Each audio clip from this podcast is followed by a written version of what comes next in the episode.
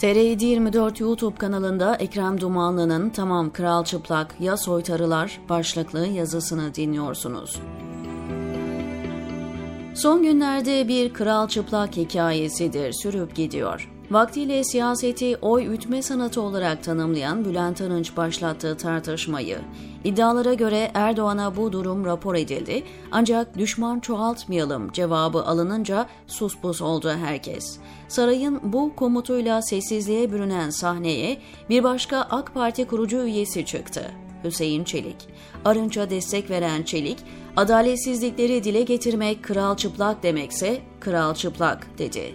Tarihin en uzun süre görev yapan Milli Eğitim Bakanlarından biri olan Hüseyin Çelik'e cevap verilip verilmeyeceği yine sarayın tavrına bağlı. Şu an için bütün tetikçiler beklemede. Kral çıplak mı değil mi? Çıplaksa saray koridorlarında üryan dolaşan sadece kral mı? Kral çıplak masalına değinmeden meseleyi özetlemek mümkün değil. Masal malum Kendini pek beğenmiş, kibirli bir kral ve etrafında onu pohpohlayan dal kavukları varmış. Her şeyi sadece kendinin bildiğine inanan kralın etrafı onun her sözüne alkış tutar, her hatasına bir yama uydururmuş. Ters bir şey söylemekten herkesin ödü koparmış ayrıca. Gel zaman git zaman kral kendine güzel bir elbise diktirmek istemiş. Ancak hiçbir şeyi beğenmezmiş. Cesaretini toplayıp kral için elbise tasarlayan bütün mahir terzilerin kellesi alınmış. Sebep kralın kibri. Bir gün bir sahtekar ortaya çıkmış ve kral için muazzam bir elbise dikeceğini, bu tasarımın eşi benzerinin yeryüzünde olmadığını söylemiş.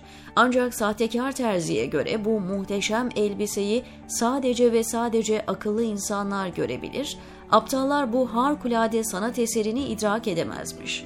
Bu şekilde kralı ikna eden sahtekar, görünmeyen elbiseyi krala giydirir. Çevresindeki soytarılar aptal damgası yememek için görmedikleri halde ne muhteşem elbise diyerek kralı pohpohlamaya devam eder.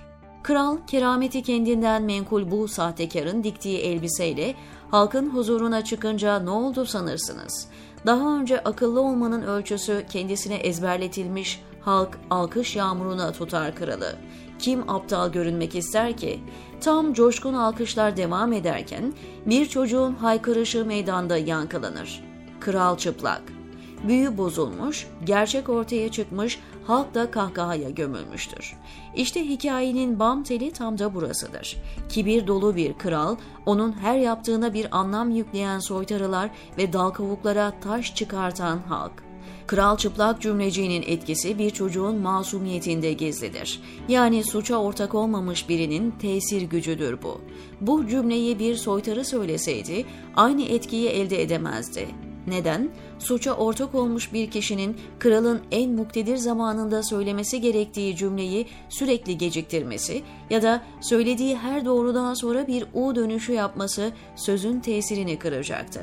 Masallar, hikayeler, fabullar doğrudan söz söylemenin ağır bedeller gerektirdiği zamanlarda sıkça başvurulan bir anlatım tarzıdır aslında.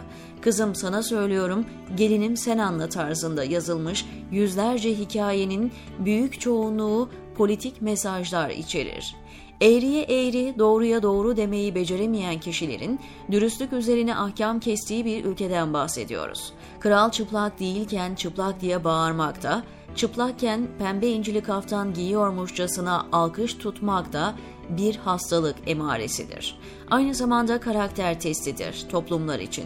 Kral çıplak tartışması Türkiye siyaset tarihinde yeni bir olgu da değildir. Vaktiyle Tansu Çiller'in alkışçısı bir gazete Kral Çıplak vurgusuyla bir reklam filmi çekmişti.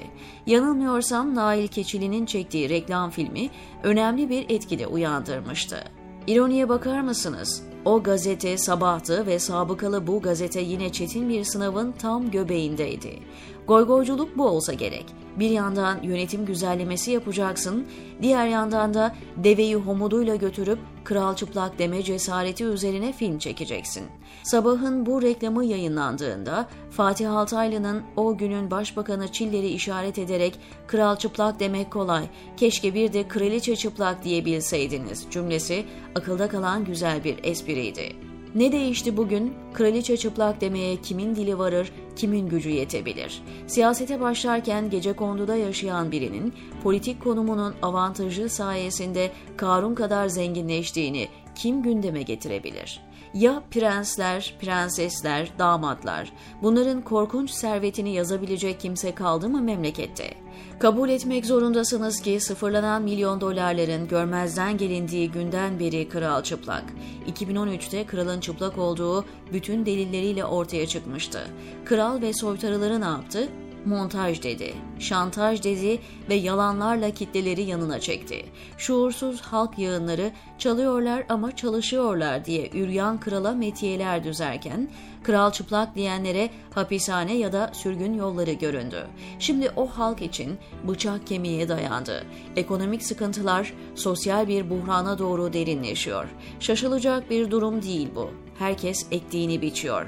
Bu saatten sonra kral çıplak demenin de bir anlamı var kuşkusuz. Ancak sorarlar adama bunca zamandır nerelerdeydin diyor Ekrem Dumanlı TR724'teki köşesinde.